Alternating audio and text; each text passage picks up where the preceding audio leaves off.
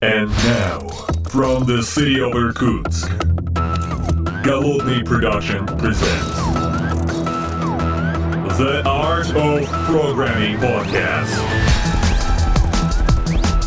Unique, one of a kind, Siberian flavor in the world of IT. Доброго времени суток, уважаемые послушатели. С вами я, Голодный из города Иркутска. И сегодня я в новой, в новой студии вместе со своим коллегой, судя, конечно, виртуально, а коллега совершенно реальный. И он по ту сторону океана, и зовут его Вячеслав. Здравствуй, Вячеслав. Как там в Калифорнии? О, отлично. Я, как э, блудный сын, наконец-то вернулся. Мы давно, давно пытались возобновить нашу совместную деятельность по записи, и это прям было весело. Мы не раз выбирали время, пытались э, состыковаться, договориться о явках, паролях. Все это как-то разламывалось, и вот вроде бы, вроде бы сегодня получилось. Не знаю, как часто у нас будет получаться и все такое. А еще я, кстати, заранее извиняюсь, я говорю сегодня немножко странно, э, с таким если прислушаться, я похож на зайца э, по голосу, потому что мне на, зубы специальные штуки поставили, которые их выпрямляют. И мне даже на родном языке говорить трудно, а когда я начинаю еще с коллегами общаться на английском, так у меня вообще слюни в разные стороны летят, и а, ужас. Ну вот. Слушай, ну это ты подвергаешь себя прямо там это самоистязанию. А зачем, зачем тебе все это нужно? Чтобы это лучше джоб-оффер получать? Э, Я не знаю, конечно, корреляции с джоб-оффером может быть, но понимаешь, ты уже такая медицина, когда приходишь к зубному, он тебе говорит, ой, ты знаешь, у тебя возраст еще позволяет, давай-ка мы тебе зубы выпрямим, потому что если они неправильно стоят, то их тяжелее лечить. И потом у тебя будет больше проблем. Поэтому давай-ка ты их сначала выровняешь, а потом мы продолжим тебя трогать. И прям, если ты на это не соглашаешься, то у тебя может быть, например, страховка вверх пойти, потому что, э, ну, как бы у тебя страховка все покрывает, а ты отказался по какой-то причине. Ну, окей, тогда за свои деньги, мол. Э, ну вот, вот, вот приходится. Прикольная идея, кстати. Это, кстати, очень, очень, во-первых, хороший аргумент, чисто технический, а с другой стороны, это круто, что страховка покрывает все зубные истории у тебя. Это прям я поздравляю. Я так понимаю, что в Соединенных Штатах это такая тяжелая история. Страховка, Ну, да. дорогая. Да, да. А, Вот. А, Ну что, что у нас там за интересного? Там много чего произошло с тех пор, как... О, кстати, да? да, мы же как это удачно зашли с, с удачной Ага. карты, в смысле с, с джоб-офферов. У нас тут предыдущий подкаст был такой небольшой, э, посвященный неадекватным интервью. И, ну, вообще тема такая горячая. Скажи, вот тебе какой самый такой неадекватный вопрос был на интервью? Вот вспомнить можешь, чтобы прям ты такой вышел и сказал, ну вот это было ну вообще... А, да, да, да, да, да. А, У меня есть такое закрытое место, где я с матюками описываю свою жизнь вокруг, и э, туда только по инвайтам, и я еще заставляю людей подписать, э, что они э, окей о том, что содержимое этих мест э, might hurt their feeling. Так вот, я там рассказывал об одном вопросе, который мне когда-то задали, когда, значит, я вот рассказываю о одном архитектурном, архитектурном решении распределенной системы, довольно-таки большой, которую я сделал, где я выступал больше как координатор команд и именно занимался э, вот высокоуровневым координированием команд и писал там, может, про- процентов 10 кода. И тут меня, значит, дядька спрашивает, слушай, а, окей, явно ничего не понял из того, что я сказал, вот ему объяснил. Он говорит, а какую структуру данных вы использовали в вашей программе? То есть вот, вот, э, вот, вот как... я, его спросил, что он имеет в виду. Ну, лист. Вы использовали, например, там лист? ну, я, даже не знаю, как ответить. Все, все структуры данных, все, как Чек Норрис. Сколько он отжиманий может сделать? Все. Все, да? Так вот и здесь. Ну, э, я, Слушай, да прекрасно, прекрасно, да. Это просто прекрасно. Вот. А а к чему ты? А я просто к тому, что как бы а, тут Антон Архипов выступал, и у нас тут в двух соседних подкастах зашла тема по поводу интервью. Вот интересно, что, может быть, э, он не такой глупый был дядька, и, может быть, он про- хотел проверить, э, насколько адекватно ты прореагируешь на неадекватный вопрос. Да, да, да, да. Очень, очень политкорректно ты ответил. Ну хорошо, А, давайте мы м, продолжим как бы наш вы- выпуск нашего подкаста. Конечно же, А, отдвинемся мы в сторону... Да. эм, А вот, кстати, э, возвращаясь к теме, э, зачем мы поговорили сейчас про интервью? Зачем мы сейчас поговорили про интервью? А затем, что э, в целом мы, когда нанимаем человека, м, нас интересует несколько вещей. Одна часть это техническая, другая часть а, исключительно как бы soft skills, скажем так, ну там или соци- социальные какие-то навыки. А, так вот, э, мне интересен сейчас вопрос, если мы там сконцентрируемся немножко на технических э, нюансах. Вот э, когда мы осваиваем какой-то язык, мы вокруг него существует такая инфраструктура. Да? Ну, то есть это вот язык, это какой-то редактор, это, значит, тут еще какая-то документация, книги там и так далее. Вот э, как на твой взгляд, а что является минимальным таким комплектом или пэкэджем для, вот, э, для освоения нового языка? То есть что вот, э, ну то есть вот там э, как бы ядро является, а что является дополнительными финичками, что позволяет осваивать новый язык и, соответственно, что позволяет понизить порог вхождения для нового языка. То есть когда мы, соответственно, мы, например, если мы крупная компания, мы хотели бы нанимать людей, мы хотели бы нанимать людей на соответствующие технологии или там проектах каких-то, которые мы там базируемся, мы, соответственно, вкладываемся в какие-то вот вещи, которые вокруг вот этих вещей существуют. Например, язык или библиотека или фреймворк. Там мы, например, пишем статьи, выступаем, там еще что-то делаем. Вот по твоему мнению, что является минимальным набором, а что является фенечками в данном случае? А, Я, честно говоря, ты так ра- ра- размытый вопрос немножко задал, а, потому что мне он кажется состоит из двух частей. Первое это что нужно сделать для а, экосистемы языка, чтобы было проще взять хомячка, поставить его к станку, и он э, случайно себе ногу не отрубил этим станком и таки сделал свою гаечку нужного размера. А второй вопрос это вот если ты девелопер, что тебе нужно учить, чтобы не быть хомячком, а знать вообще в целом, как, как этот язык выглядит. И вот если ты с точки зрения работодателей, который хочет взять вот с улицы первого попавшегося Боба и поставить его к станку, то, наверное, мне кажется, надо вкладывать в общепопулярные фреймворки, э, в технологию, которая просто банально самая популярная решает задачу, которую тебе нужно решить.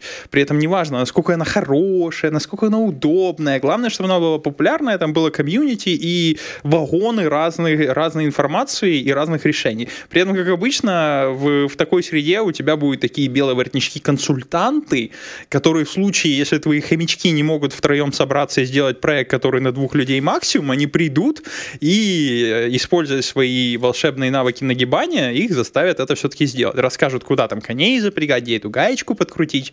Ну вот, наверное, как-то так. То есть, э, с точки зрения работодателя, нам нужен, нужен, нужен, нужен популярный фреймворк, э, тонны какой-то информации вокруг него для того, чтобы можно было быстро что-то почитать. Да, и как бы там, консультанты, которые там, быстро появятся вокруг технологии популярной. Э, Ну, просто, короче говоря, нам нужна популярная технология, которой пользуется много людей. Все остальное это уже следствие. Оно появится так или иначе со временем. Мгм.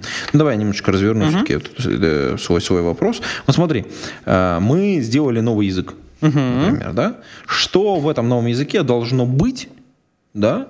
Ну, то есть от нас, как от создателей языка, для того, чтобы язык стал популярным, начал пользоваться, там, ну, мы понизили порог вхождения в него, чтобы им начали пользоваться в крупных компаниях и в мелких, чтобы как бы какая-то комьюнити росла.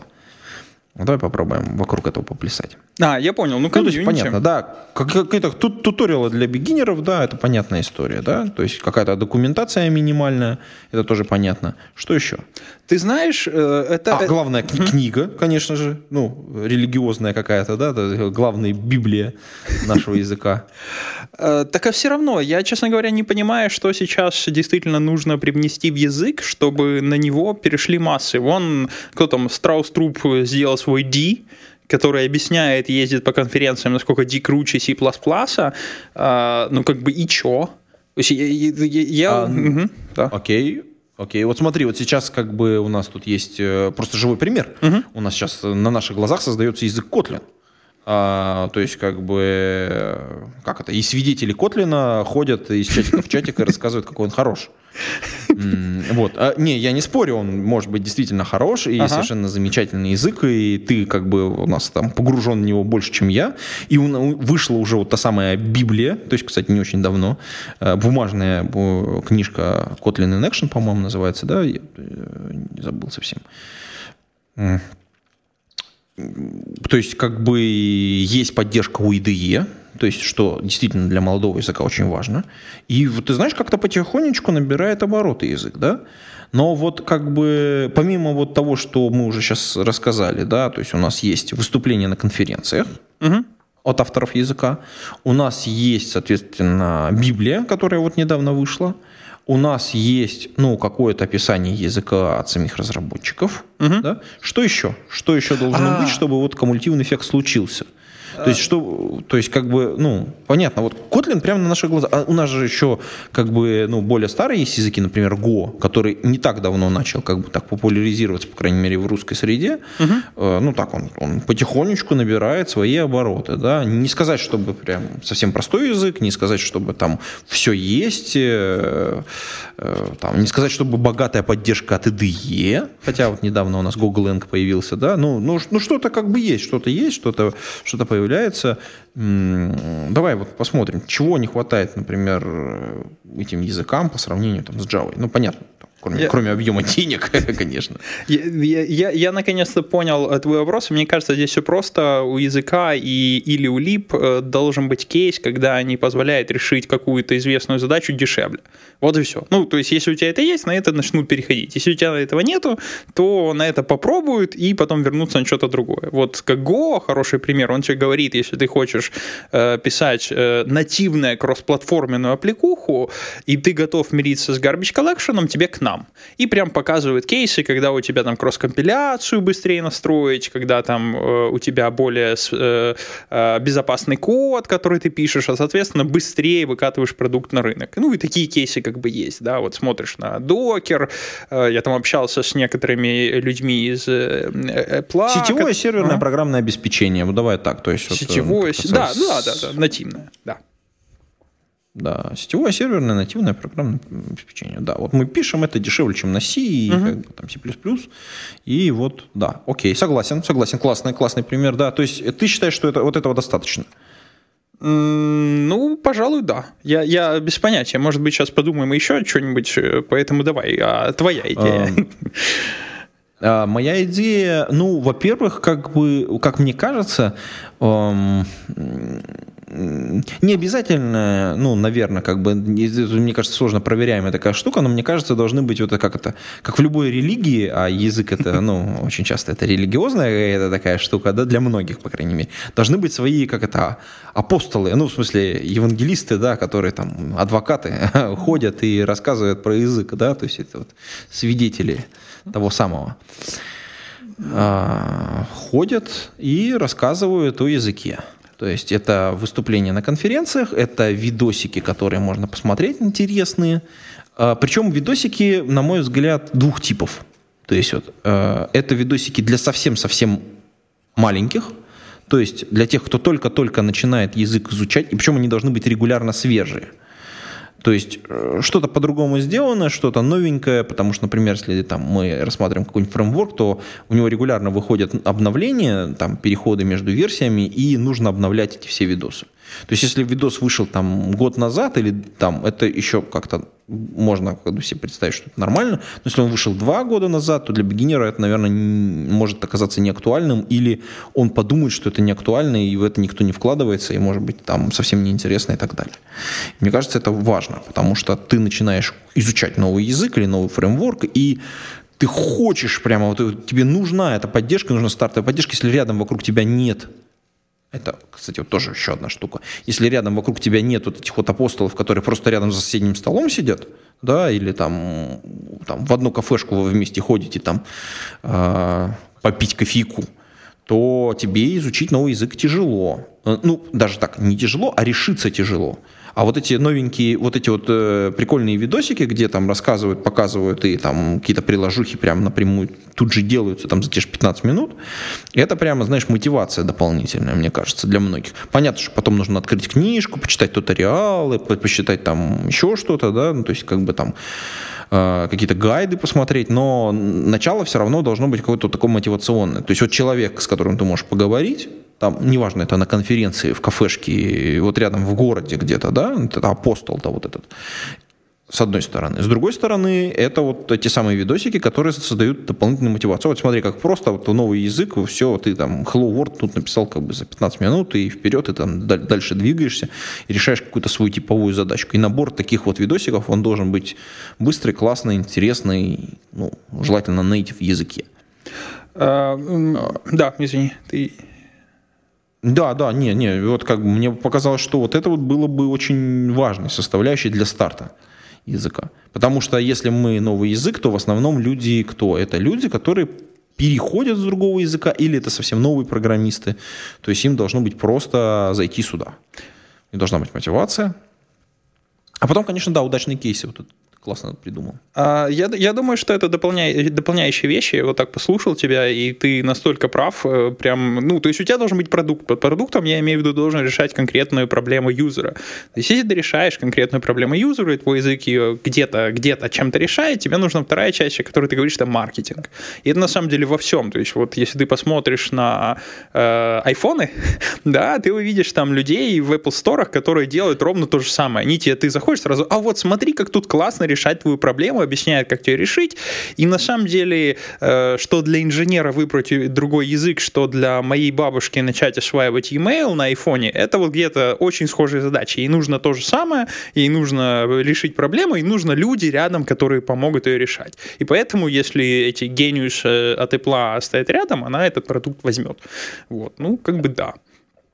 А, Окей. Да. А, что еще? У тебя есть что сказать э, по, по этой теме? Что Слушай, я, а да. вот какие-то курсы, как ты, как ты думаешь, вот мне вот тоже интересный такой момент, вот какие-то курсы, семинарчики какие-то, вот очень много сейчас вот есть там а, learning-платформы, да, где, соответственно, можно там какие-то вот, э, не знаю, например, там, 50 уроков там как стать веб-разработчиком, да, условно говоря. Что-то вот такое, как ты думаешь?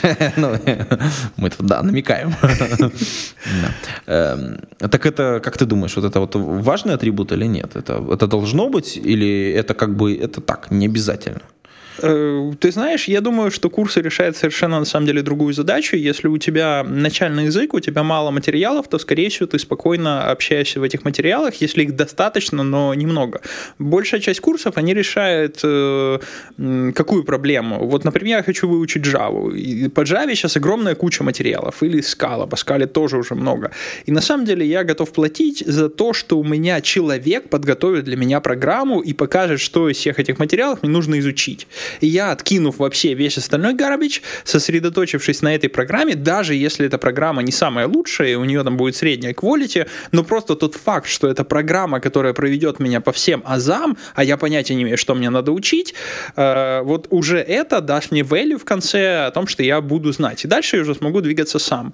И, как правило, курсы появляются в тех э, нишах, где у тебя есть перенасыщение рынка информации. Э, ну, или наоборот, или у тебя вообще нет информации. Вот, в принципе, ну, вообще никакой информации у тебя нет. Э, потому что вот то же самое происходит во всяких э, скрамах, да, сейчас куча методик, э, куча литературы, куча статей, но все равно есть коучи по одной простой причине, потому что у нас действительно избыток инфы, и тебе надо понять, а что же тебе конкретно надо, чтобы сделать твою, твою жизнь лучше. И мне кажется, наличие курсов будет показывать, что твоя, твой язык созрел, его зрелость и интерес рынка. Но мне не кажется, что это критически необходимая вещь. Просто на первом этапе у тебя может быть достаточное количество мануалов, литературы. О, кстати, хороший пример TensorFlow. Это по факту уже состоявшийся фреймворк, э, на который почти нету курсов. Ну, вот, вот прям совсем. Но при этом у него достаточное число туториалов, видео, чтобы любой начинающий мог влиться и начать его использовать. Вот. Угу. Кстати, раз мы уже тут э, и про курсы погов... начали заговариваться, и про, соответственно, э, некоторые такой уклон в АИ.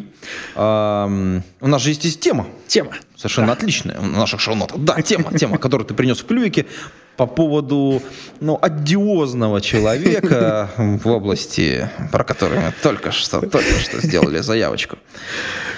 Вот. Давай, жги. Одиозный, точно слово-то вспомнил. Да, есть такой человек э, в области искусственного интеллекта, Сираж. Он, э, я не помню его второе, last name или first name, я не знаю, Сираж это его last name или first, но все... его- Равал. Равал. Ра- Равал, окей. Сираж Равал, да. Во, Сираж Равал. Он снимает популярнейшие видео про Neural Networks, э, коротенькие видео, и э, рассказывает на пальцах, как сделать сложные системы. Например, как сделать... э, переводчик с одного языка на другой, как написать чат-бота, как э, сделать распознаватель, о, господи, как настроение текста, неважно, сентимент-анализ, вот. Короче говоря, показывает все, очень разные видео, но некоторые люди в сфере, особенно научной, не взлюбили этого человека по той простой причине, что чаще всего он просто берет чужие проекты, показывает их э, очень часто, явно, не всегда полностью понимая сам, как это работает, но зато показывая, как это все склеить, эти пайплайны, и запустить. Так вот, его взяли как звезду для привлечения э, публики и выкатили интересный курс по Deep Learning на Udacity. Сам курс просто прекрасный, мне он нравится, на него записался. Э, При этом у Udacity у них же система по подписке, ты типа месяц платишь и так далее, а вот для этого курса они сделали exception, ты единоразово делаешь э, оплату, и, собственно, тебе дают весь курс, который ты должен проходить. Более того, после этого э, это типа вступительный общий курс по нейросетям, и потом тебе еще надо выбрать специальность. У них специальности давно уже существуют. Э, Одна, по- по-моему, по-моему, self-driving cars, а вторая artificial intelligence, э, вторая как раз в процессе. И, вот. Ну и ты можешь выбрать любую из этих двух специальностей. Э, Ну и Сираж, как я сказал, там в- в- в- просто как звезда, которая привлекает. Свадебный генерал. Да, да, да, да, да. Э, У у него Свадебный есть там генерал, да. видео. А, Да, вот. Ну, собственно, и всё. Слушай, ну это Ага. круто, то есть как бы да. А, Единственное, что вот сейчас давай вернемся к самому к, как бы, способу производства видосиков вне Udacity, да, то, что, то, за что его э, как бы многие любят с одной стороны и не любят с другой, или наоборот. Вот. а, Там тоже любят, но по-другому. Э, С удовольствием бы, так сказать, его полюбили. Э, Сираж э, делает совершенно замечательную вещь. А он что делает? Он э, непонятные вещи делает понятными. И, может быть, именно за это его и не любят. Представляешь, ты написал статью. Ага. Она там научно правильная, она классная, вот просто ты та- тащишься от того, что ты сделал, потому что ты реально сделал там крутую работу какую-то, да? Но ты не, ну, как бы ты не популяризатор, ты не можешь красиво и интересно об этом рассказать. То есть ты какую-то нудятину сделал. А Сирадж взял и сделал из этого конфетку. Пользователям, э, ну, в смысле, людям, которые там учатся, смотрят, а, и это, естественно, понравилось. И ты такой обиженный, такой стоишь, это ручки и жопки, глазки, там сказать, в слезках.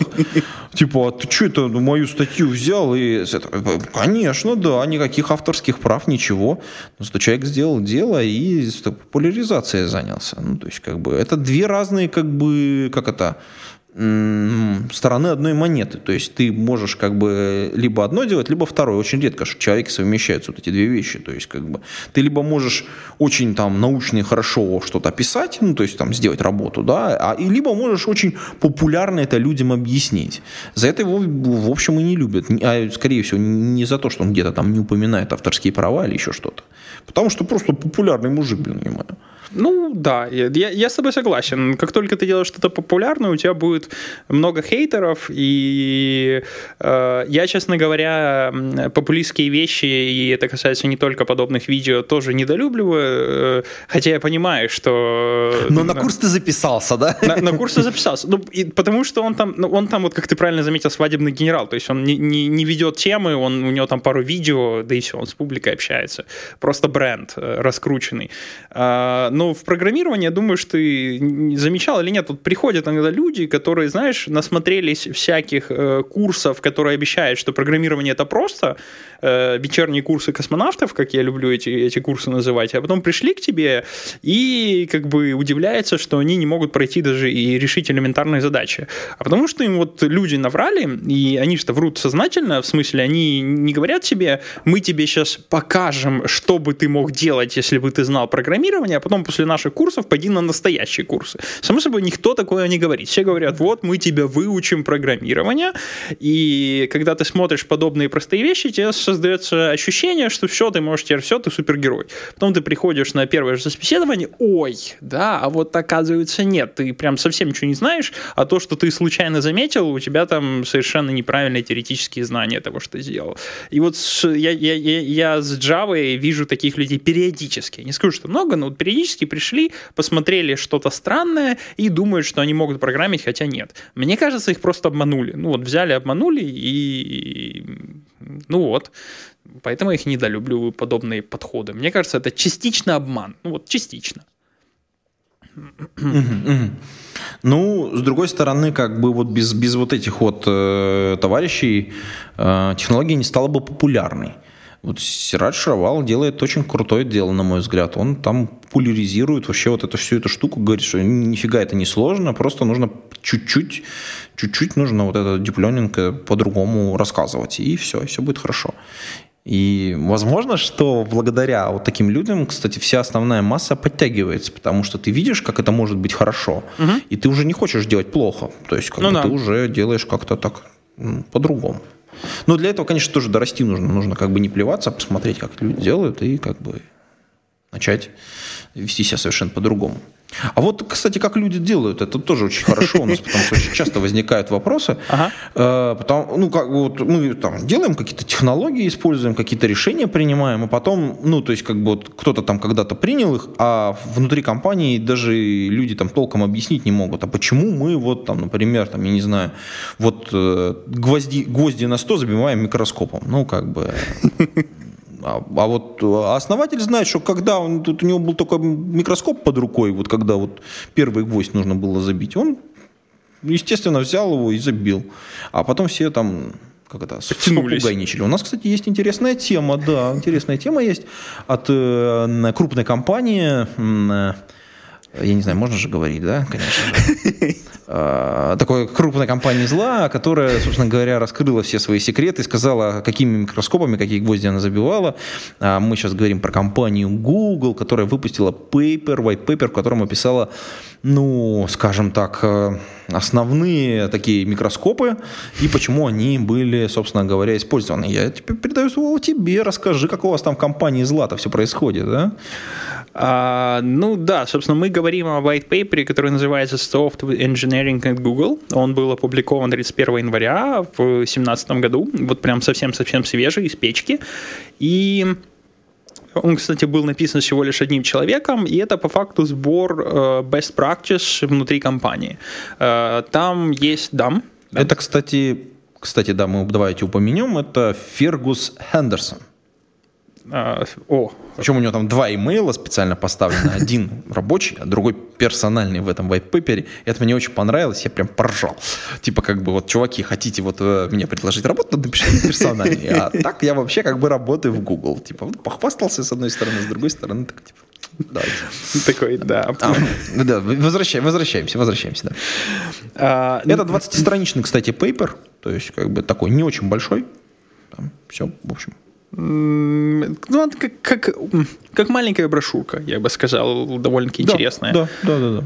А, и первым пунктом, вот то, что касается вот если мы откидываем introduction, первым пунктом там идет наболевшее. Это э, Single Unified Source Code Repository.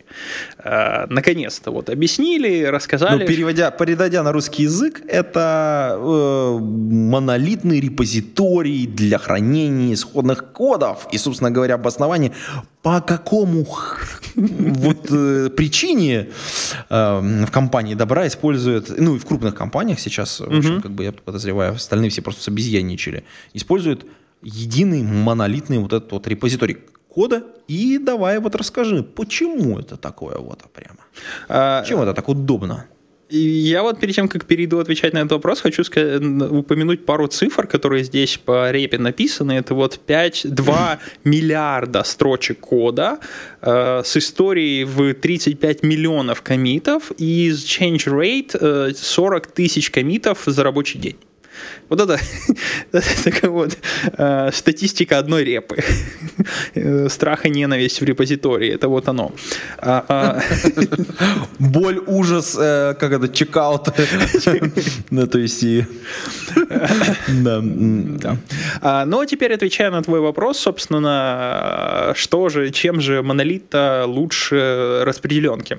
Если ты э, не можешь себе позволить, и большая часть компаний на самом деле не может позволить себе поддерживать весь стек технологий, которые они используют, они юзают Spring, и если со Spring будет что-то не то, то они отпро- э, а, оставят тикет на команде Spring или начнут, или я не знаю, как бизнесы любят, покупают корпоративную поддержку, где есть SLA на ответ на любые проблемы, и они с этим работают. Но если ты поддерживаешь весь, вот весь зоопарк того, что ты используешь, то у тебя есть очень большая проблема интеграция с любыми изменениями и поддержание кода свежим.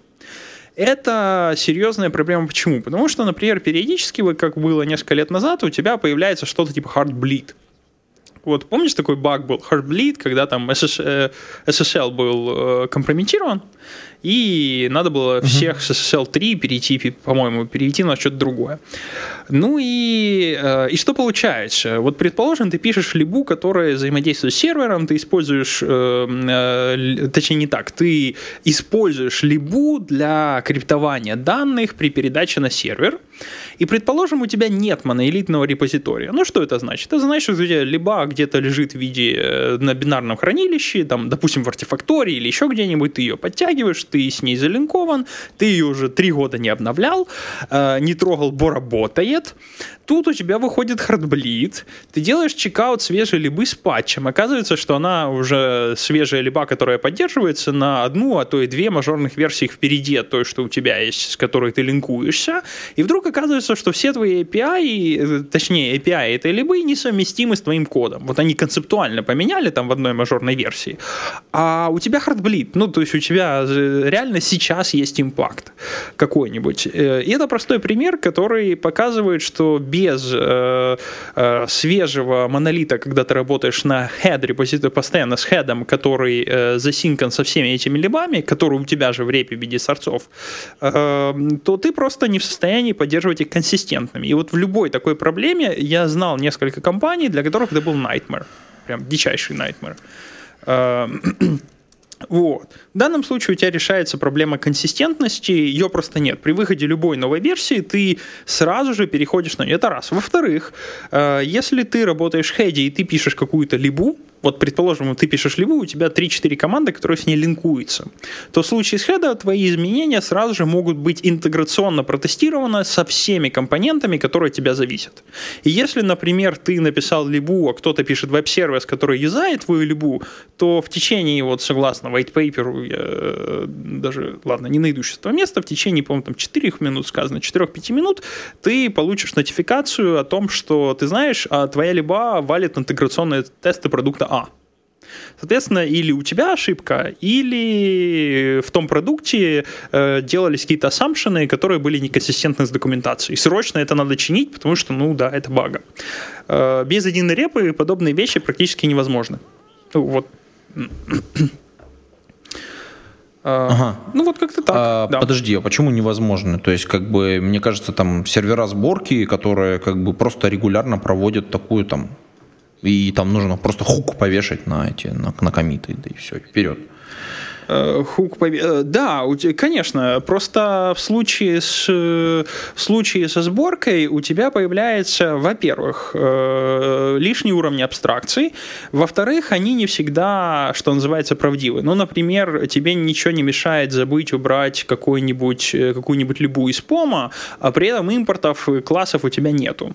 Поскольку ты завязан на уровне того, на уровне зависимости в POM файле, то независимо от того, юзаешь ты эти импорты или нет, тебе придется подкачивать, это все дело подтягивать.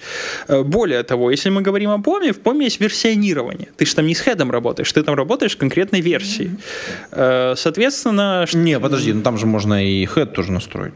Да, да, можно, я согласен. То есть тебе, тебе нужно выстроить какую-то систему сверху поверх, э, при этом мы же говорим сейчас POM, это только, это решает задачу только джарников. А представь, что у тебя это все деплоится на Tomcat, и тебе надо еще сорцы Tomcat, чтобы гарантировать, что он на Tomcat развернется. Э, что там еще у тебя? Ну, короче говоря... Э, я понял, да, полностью тогда. Да. да. Для этого у тебя, само собой, есть единая билд-система, которая может, может билдить все языки, и она уже была суперсорчена, это Bazel. Bazel умеет билдить на любые языки, и, соответственно, все твои пакеты э, билдятся внутри Bazel.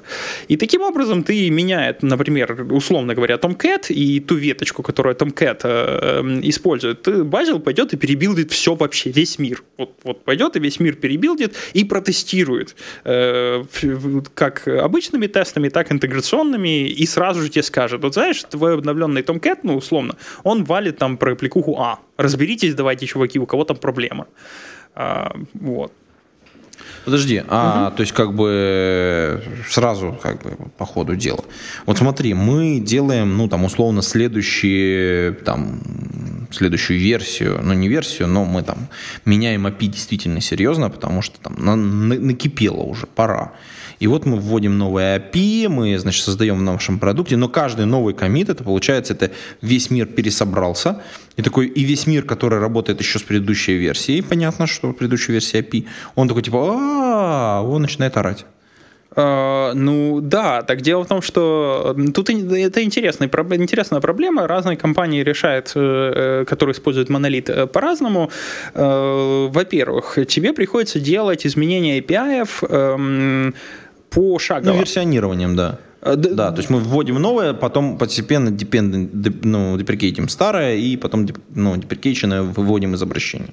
Да, да, да, да, да. Я правильно понимаю, да. Э, и что самое интересное, вот этот, вот этот репозиторий ложит на тебя, как эм, э, разработчик API, задачу миграции на новый API. Потому что если ты коммитишь что-то, что не имеет обратной совместимости, то ты тесты ломаешь. То есть тебе не дадут закоммитить при, при, при коммитные хуки, потому что ты ломаешь бэк compatibility. Поэтому тебе надо пойти, поработать с командами, объяснить, почему ты делаешь эти API.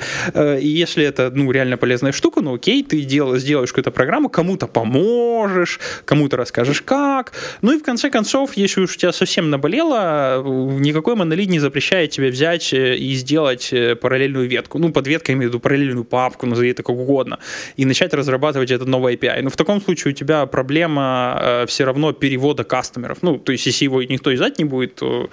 Такой адоп, adoption. То есть смотри, вот это же стоимость adoption, она становится чрезвычайно сумасшедшей, потому что откуда я знаю, кто пользуется вот моей библиотекой? А ну, так то есть, знаешь. Да, понятно, что когда все, слома, все сломалось, мне прилетит, о, чувак, как бы вот здесь, вот здесь, вот здесь, вот здесь, вот здесь вот сломалось. Угу. Но это не факт, что там еще там сотни спящих команд, то есть у которых пока еще ничего не сломалось. И я должен к ним ко всем пойти, всем им объяснить, или там всех их собрать каким-то образом и разослать специальную документацию, зачем мы это все делаем. Э, какие накладные дополнительные расходы возникают, просто сумасшедшие на вот этот вот adoption. А, правильно, а по-дру- mm. по-другому, что будет проблема, которую сказал. Прикинь, что если ты делаешь, э, в смысле, во-первых, кстати, монолит позволяет тебе дать однозначный ответ, кто юзает твою любу. Ну, то есть прям сразу же у тебя просто внутренний э, код search по твоему всему репозиторию тебе даст ответ, кто линкуется с ней. Но гарантированный при этом ответ. Но если ты не делаешь вот, вот этот adoption, о котором ты сказал, э, мы приходим к первой проблеме, которую я сказал. Представь, что в твоей либе hardbleed. И оказалось, что 15 твоих клиентов не в состоянии за один вечер перейти на твои новые API. Ну, как бы, и, и что?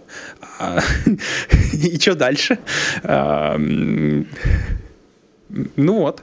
Так что да, у тебя, у тебя как ты или будешь э, использовать... Патовая ситуация, да, получается.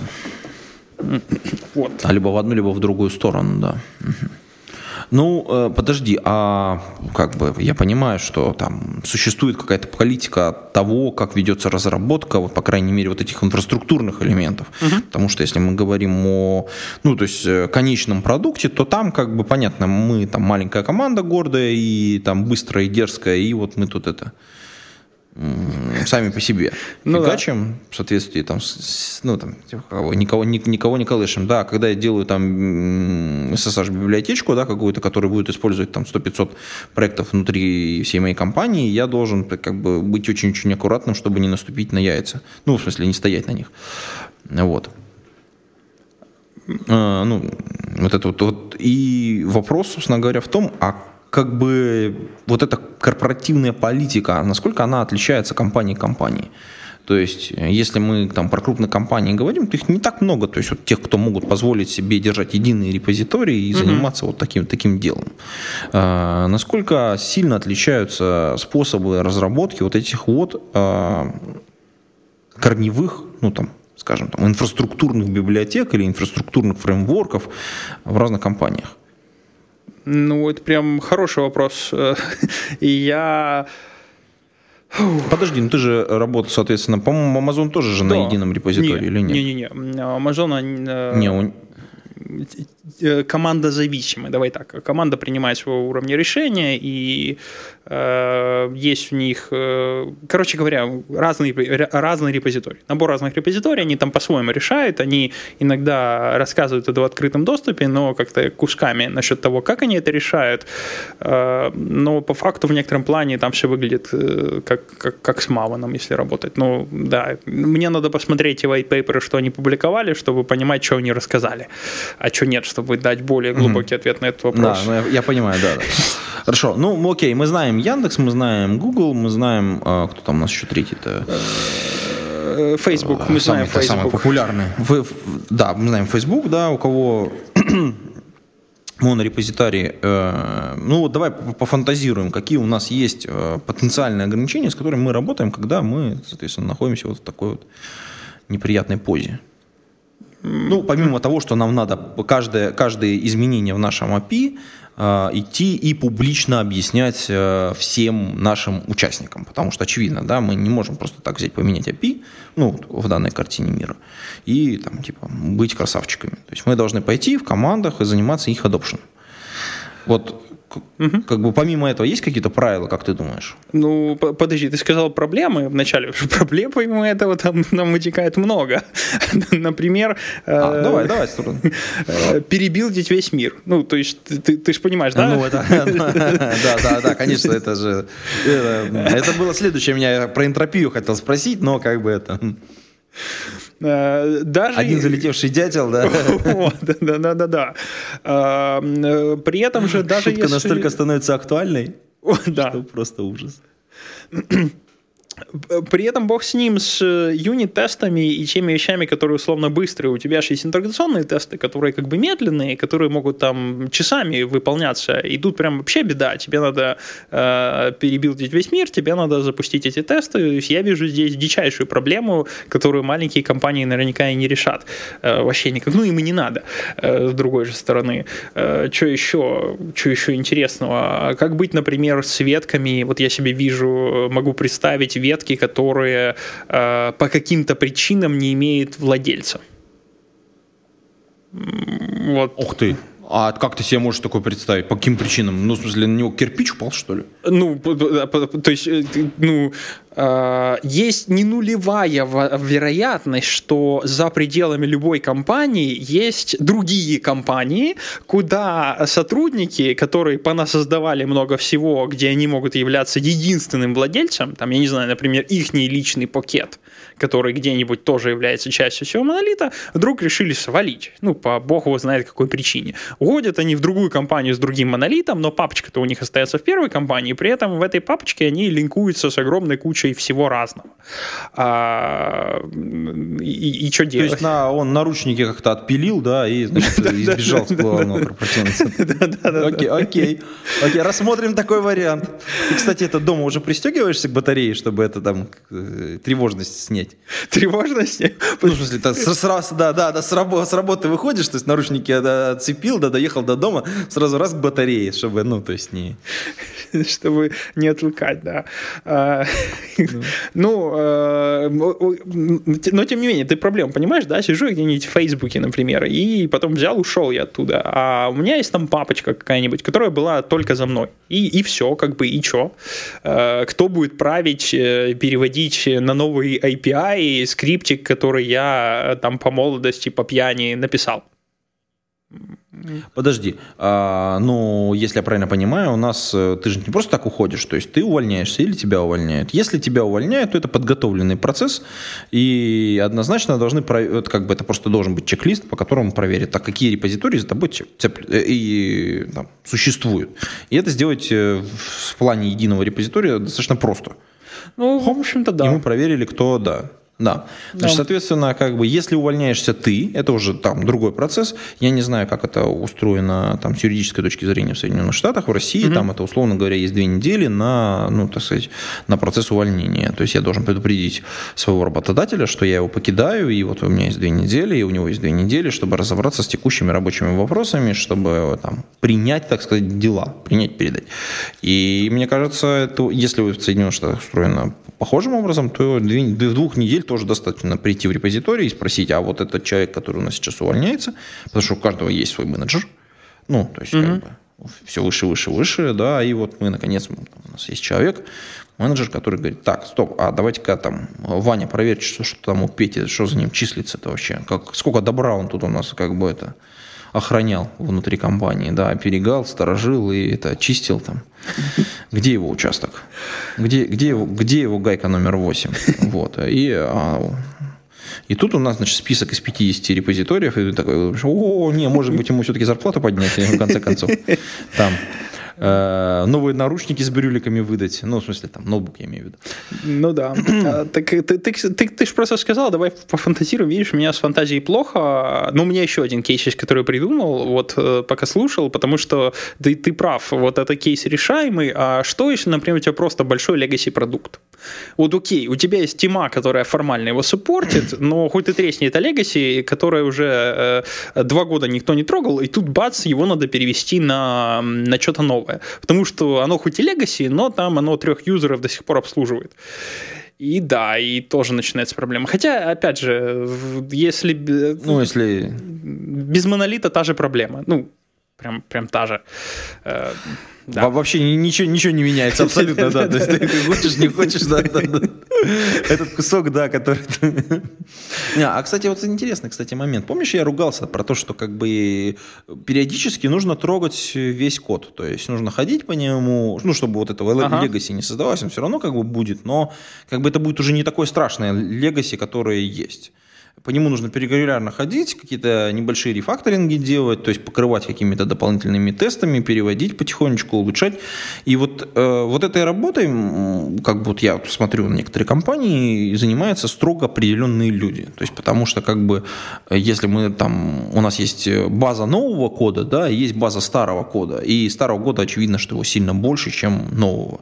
И вот этот саппорт, которым мы занимаемся, если грамотно он построен, вот как я вижу это, там со стороны, наблюдая несколько компаний, так исторически сложилось, что в одной из них я вот как раз ту функцию выполняю, то есть ходить по старому коду и рефакторить его. То есть ходить, пересобирать, э, обновлять, э, проверять, э, улучшать, проверять кейсы, добавлять какие-то вот неприятные моменты, убирать. То есть, как бы, потому что, например, нам надо срочно по, по ну, там, допустим, в рабочем процессе, то есть это два разных процесса, да, добавление нового кода и исправление старого кода.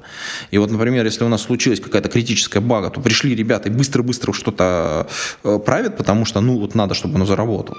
А потом они пошли обратно делать свою работу. А потом ты приходишь и аккуратненько это рефакторишь, чтобы это красиво выглядело, чтобы оно не ломало все остальное и так далее.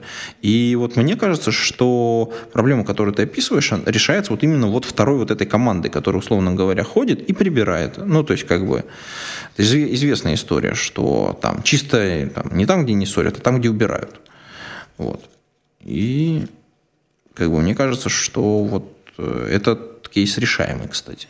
Ну, если у тебя есть такая отдельная команда, то он решаемый, но мне кажется, это э, некоторый, если хочешь такая подпорка проблемы, которая создается, когда у тебя вот не монолитная репа. Потому что у тебя все эти связи скрыты, они у тебя непонятны, у тебя есть э, забытые проекты, э, которые никто не трогает, API, допустим, поменялись, а их некому перекомпилить, потому что они легаси. И тогда тебе нужно ходить и проверять состояние разных стюардесс и смотреть, э, что с ними происходит. А, вот, это правда.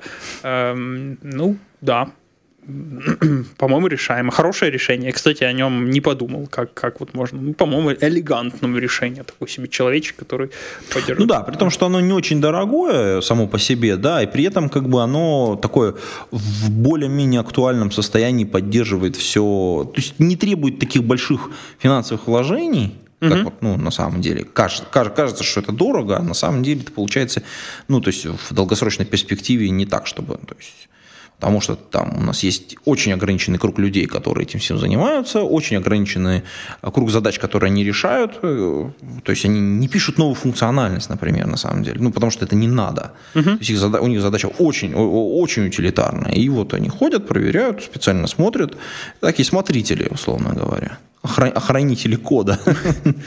Да. А. Не, ну вот смотри, там мы там видим, что выходит новый язык, да, допустим, ну, новая версия языка. Мы видим, что есть там некоторый синтаксический сахар появился, да, которым все уже будут пользоваться. Или мы видим, что уже все начинают пользоваться. А в старом проекте этого нет. Или это сделано очень некрасиво, или это сделано неэлегантно, ну, то есть как по сравнению вот с новой вот этой версией. И вот он пришел, этот кусочек переписал, и все, и дальше он, этот проект в актуальном современном состоянии поддерживается. При этом проверились все тесты, интеграции, сборки, библиотеки, ну, то есть прочие все штуки. Даже если это не монолитный репозиторий. Ну, я так понял, это очень неплохое решение для команд, которые уже выросли из того, чтобы вообще не придавать ему значения, но это еще не такие большие, которым нужен монолит. Ну, то есть это потому что, понятное дело, что рано или поздно при увеличении числа пакетов э, у тебя эта команда может вырасти до не non-reasonable size, не, не, не, нерациональных размеров, не знаю, как, как еще правильнее сказать, и тогда тебе надо будет искать другие решения. А вот такой промежуточный путь, когда вот у тебя ты еще не сильно да, большой, да. но уже надо. Вот. Уже надо. Да, я согласен, согласен.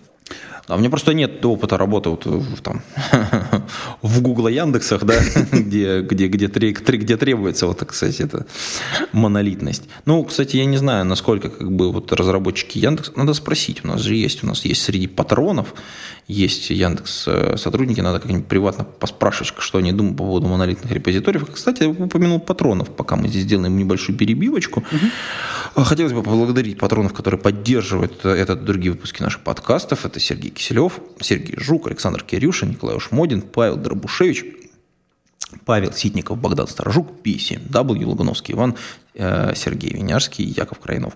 Спасибо вам большое, коллеги. А вы, уважаемые послушатели, приходите, поддерживайте этот и другие выпуски подкастов. Это очень просто. Приходите на patreon.com slash голодный и немножечко донатите денежек. Это недорого, это просто, это быстро, и вы поможете нам дальше развиваться. Так, а теперь я предлагаю сделать какую-нибудь перебивку. Um... Что-нибудь, что-нибудь почитать. А что-нибудь почитать. Как ты думаешь, что у нас есть интересного почитать нашим новым разработчикам?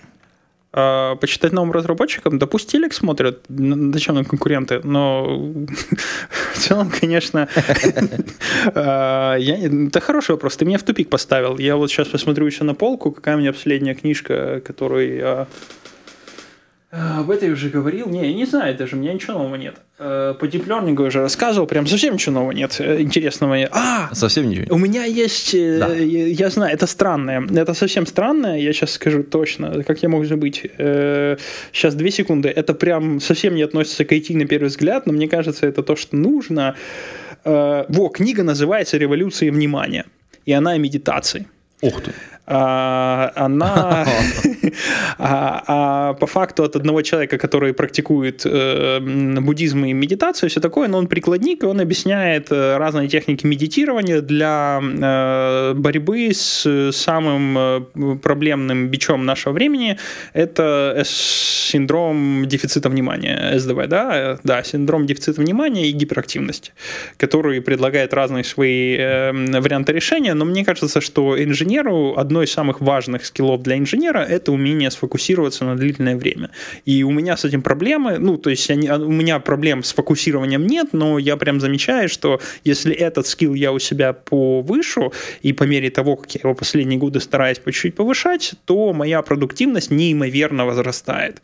И поэтому вот я ударился в некоторые подобные книжки и разные упражнения, которые позволяют улучшать внимание и фокусированность. Ну вот, вот. О, отлично. Слушай, прекрасная книга. Многим, многим она действительно понадобится. И в шоу-ноты положим, соответственно, ссылочку. А я, я поделюсь книжкой, которая мне очень понравилась. И в прошлом году она прям была... была. Я как бы ее не то что... Ну, как потихонечку читал. Читал разными главами. То есть не, не целиком, а то, что мне было необходимо. А книга это «Closure for the Brave and Truth». Это Дэниел Хиггинботом. Хиггинботом. Крутой чувак, э, классно написанная книга, ну, мне очень понравилось, ссылочку тоже положу на Amazon на английском языке, есть главы в интернете, их можно посмотреть, то есть, ну, в бумажном или в электронном можно там всячески по-разному покупать. Книга классная, мне понравилась. Для, ну, клажуристы в курсе, а кто, если вдруг там захочет разобраться, что это за язык и что там есть внутри интересного, ну, это прикольная книга очень. Она такая, конечно, не совсем для начинающих, но там много очень, очень хороших вещей, понятных и очень крутых. Э, мне очень понравилось. Вот. Э, да. Тоже ссылочки в шоу-нотах, так что вот. Да, Вячеслав. А, я все, я на самом деле просто хотел сказать, что как ты смотришь на то, чтобы мы чуть финалили, мы почти до часа дошли, и на самом деле извиняюсь. Да, да, мы... Да, да. Давай. Я, я, я считаю, что мы полностью завершили этот выпуск и будем прощаться с вами, уважаемые подслушатели. Э, оставляйте комментарии, читайте хорошие классные книги, э, Учите новые языки программирования, это классно, это, это, всегда, это всегда драйвит вас. Вот, а на этом мы будем завершать выпуск этого подкаста. Пейте кофе, пишите Java. До скорой встречи, пока-пока.